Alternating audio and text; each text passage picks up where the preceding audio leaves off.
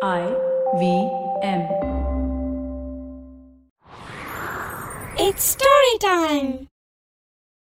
யாரோட உதவியை எடுத்துக்கிட்டு ஒரு குற்ற வழக்குல காவல் அதிகாரி துப்பு துலக்கினார்னு இந்த கதையில பார்க்கலாம் இது வரைக்கும் நம்ம சேனலுக்கு சப்ஸ்கிரைப் பண்ணலைன்னா உடனே சப்ஸ்கிரைப் பண்ணி பக்கத்துல இருக்கிற பெல் பட்டனை கிளிக் பண்ணுங்க இந்த கதைகளை இப்போ நீங்க ஸ்டோரி டைம் தமிழ் யூடியூப் சேனல்லையும் ஐவிஎம் பாட்காஸ்ட் ஆப்லையும் மற்ற ஆடியோ தளங்களிலும் கேட்கலாம் ஸ்டோரி டைம் தமிழ் சேனலுக்காக உங்களுடன் ரவிசங்கர் பாலச்சந்திரன் ஒரு சின்ன விளம்பர இடைவேளைக்கு பிறகு கதையை கேட்கலாம் Are you looking for finance products and services that can enhance your personal finance experience? Are you looking for a space to talk about your financial product or service? And are you looking for a crisp talk show where the conversation is all about money?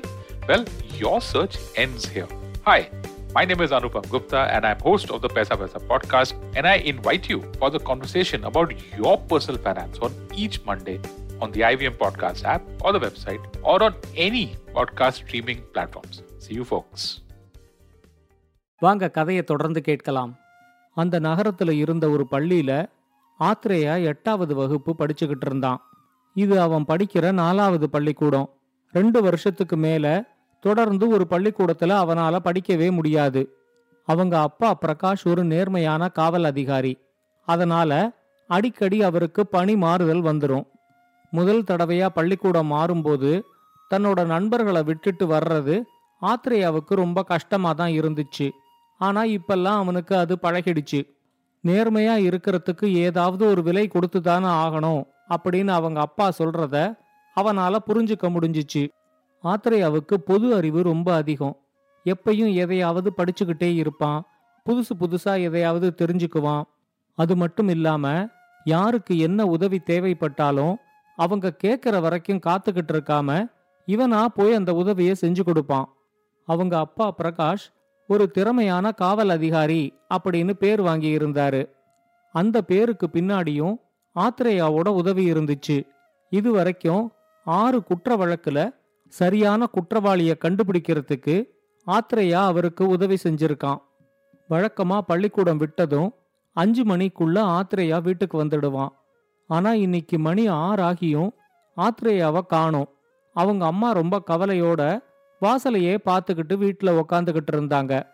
ஆறரை மணி ஆகும்போது ஆத்திரையா புத்தக பைய தூக்கிக்கிட்டு வீட்டுக்கு வந்தான். அவனோட உடைகள் எல்லாம் ஒரே அழுக்கா இருந்துச்சு. அதை பார்த்த உடனேயே அவங்க அம்மாவுக்கு தெரிஞ்சிருச்சு. அவன் யாருக்கோ உதவி செய்ய போயிருக்கான். அதனால தான் இந்த தாமதம் அப்படிங்கறத அவங்க புரிஞ்சுக்கிட்டாங்க. பெரும்பாலும் அவன் மற்றவங்களுக்கு உதவி செய்யறத கூட வீட்டுக்கு வந்து சொல்ல மாட்டான். இன்னைக்கு அவனோட உடைகள் இவ்வளவு அழுக்கா இருக்கிறத பார்த்ததும் என்னடா ஆச்சு? ஏன் உடைகள்லாம் இவ்வளவு அழுக்கா இருக்கு? அப்படின்னு அவங்க அம்மாவே அவங்கிட்ட கேட்டாங்க. அவன் சொன்னான் பள்ளிக்கூடம் விட்டு வரும்போது ஒரு கார் பஞ்சர் ஆகி தெரு ஓரமா நின்னுகிட்டு இருந்துச்சு. அதை ஓட்டிக்கிட்டு வந்தவர் ரொம்ப வயசானவரா இருந்தாரு. நம்ம தாத்தா வயசு இருக்கும்.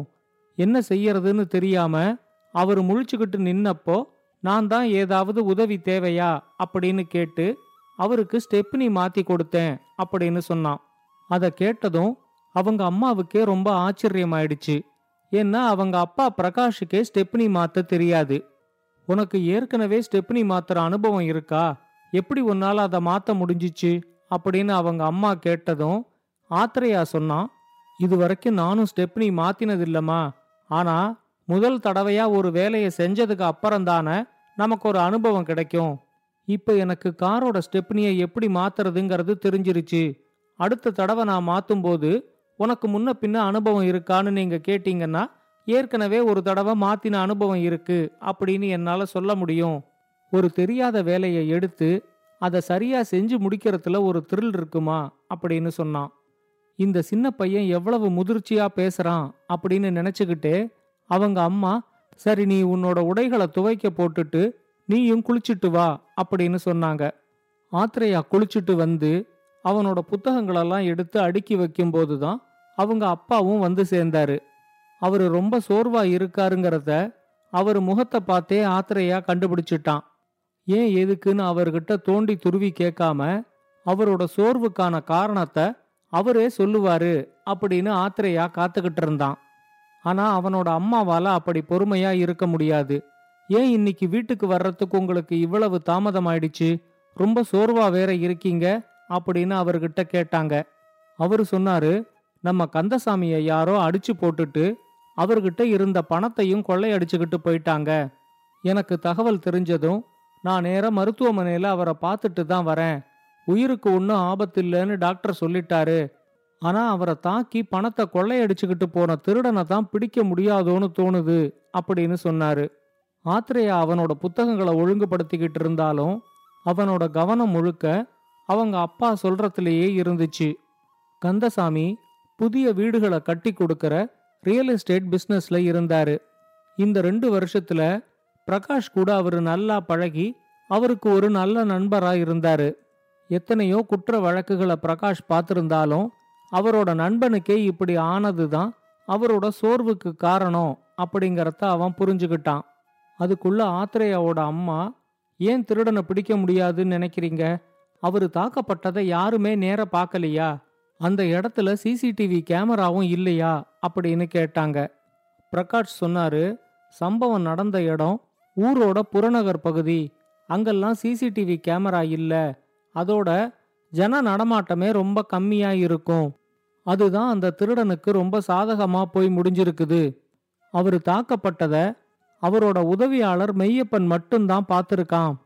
தாக்கினவன் கருப்பா உயரமா இருந்ததா சொல்லியிருக்கான். ஆனா அவன் சொன்னதை வச்சு திருடனை கண்டுபிடிக்கிறது ரொம்ப கஷ்டம். அது மட்டும் இல்லாம அந்த தெருவுக்கு பக்கத்திலேயே ஒரு ரயில்வே லைன் வேற வருது. அங்கிருந்து கொஞ்ச தூரத்துல தான் ரயில்வே ஸ்டேஷனும் இருக்குங்கிறதுனால அந்த இடத்துல வரும்போது எல்லா ட்ரெயினுமே ரொம்ப மெதுவா தான் வரும். அதனால திருடன் அந்த ட்ரெயின்ல ஏறி தப்பிச்சு போயிருக்கிறதுக்கு கூட வாய்ப்பு இருக்கு அப்படின்னு சொன்னாரு. இதையெல்லாம் கேட்டுக்கிட்டு இருந்த ஆத்திரையா திடீர்னு அங்க வந்து பிரகாஷ் கிட்ட நடந்த சம்பவத்தை நேர்ல பார்த்த ஒரே சாட்சி மெய்யப்பன் தான்னா அவர்கிட்ட நீங்க வாக்குமூலம் வாங்கிட்டீங்களா? அப்படின்னு கேட்டான். பிரகாஷ் சொன்னாரு நான் வாக்குமூலம் வாங்கிட்டேன்.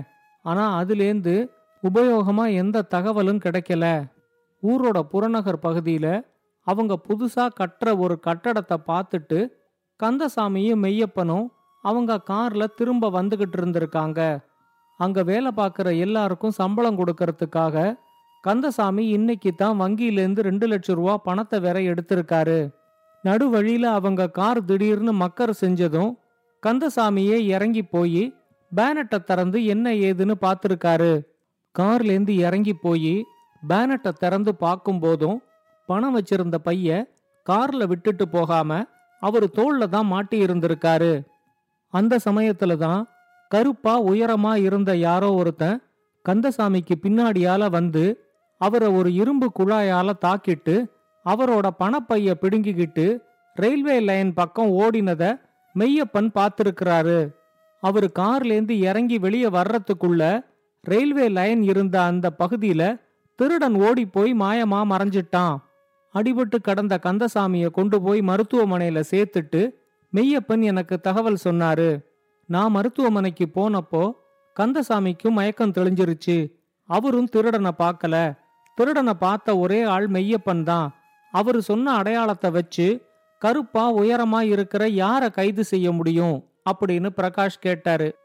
இப்ப ஆத்ரேயா அவர்கிட்ட இன்னைக்கு கந்தசாமி வங்கியிலேருந்து ரெண்டு லட்சம் ரூபாய் பணத்தை எடுத்திருக்காருங்கிறதும் அந்த பணம் அவரோட பையில தான் இருக்குங்கிறதும் மெய்யப்பனுக்கும் தெரியும் தானே? அப்படின்னு கேட்டான். உடனே பிரகாஷ் அவங்கிட்ட உனக்கு மெய்யப்பன் மேல சந்தேகம் இருக்கா? அந்த திருடனே மெய்யப்பன் ஏற்பாடு செஞ்ச ஆள் தான் அப்படிங்கிற மாதிரி நீ யோசிக்கிறியா? அப்படின்னு கேட்டாரு. இப்ப ஆத்ரேயா சொன்னா கந்தசாமியோட கார் நடுவழியில நின்னதும் மெய்யப்பனுக்கு இத்தனை வருஷமா அவர் எதிர்பார்த்துக்கிட்டு இருந்த ஒரு சந்தர்ப்பம் கிடைச்சிருக்கு. கந்தசாமி தோல்ல மாட்டியிருக்கிற பையில ரெண்டு லட்சம் ரூபாய் பணம் இருக்கு அப்படிங்கறதும் அவருக்கு நல்லா தெரிஞ்சிருக்கு. கார்லேருந்து இறங்கி போய் கந்தசாமி பேனட்டை திறந்து பார்த்துக்கிட்டு இருக்கும்போது மெய்யப்பனும் கார் கதவை சத்தம் போடாம திறந்து கார்லேருந்து வெளியே இறங்கி இருக்காரு பேனட்டுக்குள்ள தலைய நீட்டிக்கிட்டு பழுத்து பார்த்துக்கிட்டு இருந்த கந்தசாமிய அவரு தான் இரும்பு குழாயால தலையில தாக்கியிருக்காரு. கந்தசாமியோட பணப்பையையும் பிடுங்கி அதை ஏதோ ஒரு இடத்துல பத்திரப்படுத்திட்டு கந்தசாமிய மருத்துவமனையில சேர்த்துட்டு அதுக்கு அப்புறமா உங்களுக்கு தகவல் கொடுத்துருக்காரு அப்படின்னு சொன்னான். பிரகாஷ் கொஞ்சம் யோசிச்சுக்கிட்டு நீ சொல்ற மாதிரியும் நடந்திருக்கலாம். ஆனா கருப்பா உயரமா ஒரு திருடன் கந்தசாமிய பின்னாலேந்து வந்து தாக்கினதா மெய்யப்பன் அவரோட வாக்குமூலத்துல சொல்லியிருக்காரு அது அப்ப பொய்ன்னு சொல்ல வரியா? அப்படின்னு கேட்டாரு. ஆத்திரையா சொன்னா இந்த வழக்கோட போக்க திசை திருப்புறத்துக்காக மெய்யப்பனே அப்படி ஒரு கட்டுக்கதைய சொல்லியிருக்காரு. கந்தசாமிய அவரே தாக்கிட்டு அந்த பழிய ஒரு திருடன் மேல போடுறதுக்கு முயற்சி செய்யறாரு இத நான் கூட சொல்லல அவரே அவரோட வாக்குமூலத்துல சொல்லியிருக்காரு. முதல்ல கார் மக்கர் செஞ்சதும் கந்தசாமி தான் கார்லேந்து இறங்கி பேனட்டை திறந்து என்ன பழுதுன்னு பார்த்துக்கிட்டு இருந்திருக்காரு. அந்த சமயத்துல மெய்யப்பன் காருக்குள்ள உக்காந்துருந்ததா அவரோட வாக்குமூலத்துல சொல்லியிருக்காரு. ஆனா அதே வாக்குமூலத்துல கந்தசாமிய ஒரு திருடன் பின்னாலேந்து வந்து இரும்பு குழாயால தாக்கினதை தாம் பார்த்ததாவும் சொல்லியிருக்காரு. முன்னால காரோட பேனட் திறந்திருக்கும் போது காருக்குள்ள உக்காந்துருக்கிறவங்களால பேனட்டுக்கு பின்னாடி நடக்கிறத பார்க்கவே முடியாது. தூக்கி இருக்கிற பேனட்டே பின்னாடி நடக்கிறது தெரியாம மறைச்சிடும். அப்படி இருக்கும்போது கந்தசாமிய ஒருத்தன் பின்னாலேந்து வந்து தாக்கினத மெய்யப்பனால எப்படி பார்த்திருக்க முடியும்? இந்த வழக்கோட விசாரணைய திசை திருப்புறத்துக்காக அவன் கருப்பா உயரமா இருந்தான்னு அவரு அடையாளம் வேற சொல்றாரு. இதுலேந்தே அவரு பொய் சொல்றாருங்கிறது நல்லா தெரியுது. நீங்க மெய்யப்பனோட வீட்டை உடனே சோதனை போட்டா கந்தசாமியோட காணாம போன பணமும் கிடைச்சிரும். மெய்யப்பனை உரிய முறையில விசாரிச்சீங்கன்னா எல்லா உண்மையும் தெரிஞ்சு இந்த வழக்கும் முடிஞ்சிடும் அப்படின்னு சொன்னான். ஆத்ரேயா சொன்னதை கேட்டதும் அது வரைக்கும் சோர்வா உக்காந்துகிட்டு இருந்த பிரகாஷ் சுறுசுறுப்பா எழுந்திருச்சு உடனே ஜீப்பை எடுத்துக்கிட்டு மெய்யப்பனோட வீட்டை தேடி கிளம்பினாரு. அடுத்த ரெண்டே மணி நேரத்துல இந்த வழக்கோட விசாரணைய முடிச்சிட்டு அவரு வீட்டுக்கும் வந்துட்டாரு. ஆத்ரேயா சொன்ன மாதிரி தான் நடந்திருந்துச்சு. மெய்யப்பனோட வீட்டுல ரெண்டு லட்சம் ரூபாய் பணத்தோட கந்தசாமியோட பை கிடைச்சிச்சு. போலீஸ் முறையில விசாரிச்சப்போ மெய்யப்பனும் எல்லா உண்மையையும் ஒத்துக்கிட்டாரு. வழக்க ஒரு முடிவுக்கு கொண்டு வந்த பிரகாஷ எல்லாருமே பாராட்டினாலும் இந்த பாராட்டெல்லாம் ஆத்திரையாவுக்கு தான் அப்படிங்கறத பிரகாஷ் மட்டும் புரிஞ்சுகிட்டு இருந்தாரு. இந்த கதையை பத்தின உங்களோட கருத்துக்களை ஸ்டோரி டைம் தமிழ் யூடியூப் சேனல்லையும் பாட்காஸ்ட்லையும் பின்னூட்டத்தில் கமெண்ட்ஸாக பதிவு பண்ணுங்க. இது மாதிரி பல பாட்காஸ்டுகளை கேட்க ஐவிஎம் பாட்காஸ்ட் டாட் காம் இணையதளத்துக்கு வாங்க. இல்லை ஐவிஎம் பாட்காஸ்ட் ஆப்பை டவுன்லோட் பண்ணுங்க.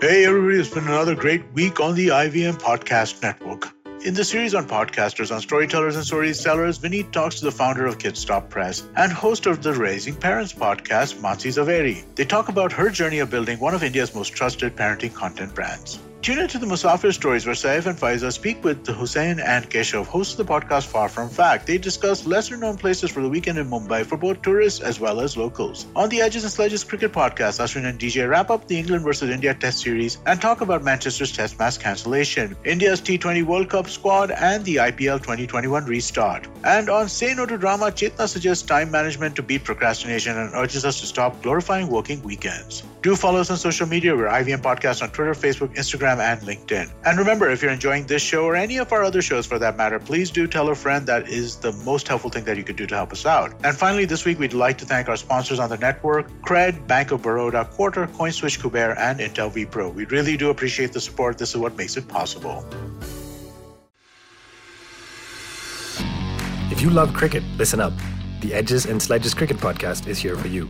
Hosted by DJ, Varun, and me, Ashwin, we bring a fun, fresh fan's point of view to talking all things cricket.